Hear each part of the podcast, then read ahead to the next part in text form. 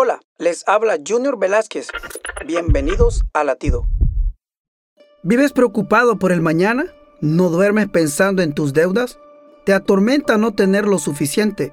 Mateo 6:31, 32 dice, No os preocupéis diciendo que comeremos, o qué beberemos, o con qué nos vestiremos, porque los gentiles buscan ansiosamente todas estas cosas, que vuestro Padre Celestial sabe que necesitáis de todas estas cosas. Porque Dios cuida de nosotros y nos da lo que nos edifica. Descansa tus preocupaciones en Él. Filipenses 4:6. Por nada estéis afanosos, si no sean conocidas vuestras peticiones delante de Dios. En toda oración y ruego, con acción de gracias. Para escuchar más latidos, visita salvationarmyradio.org.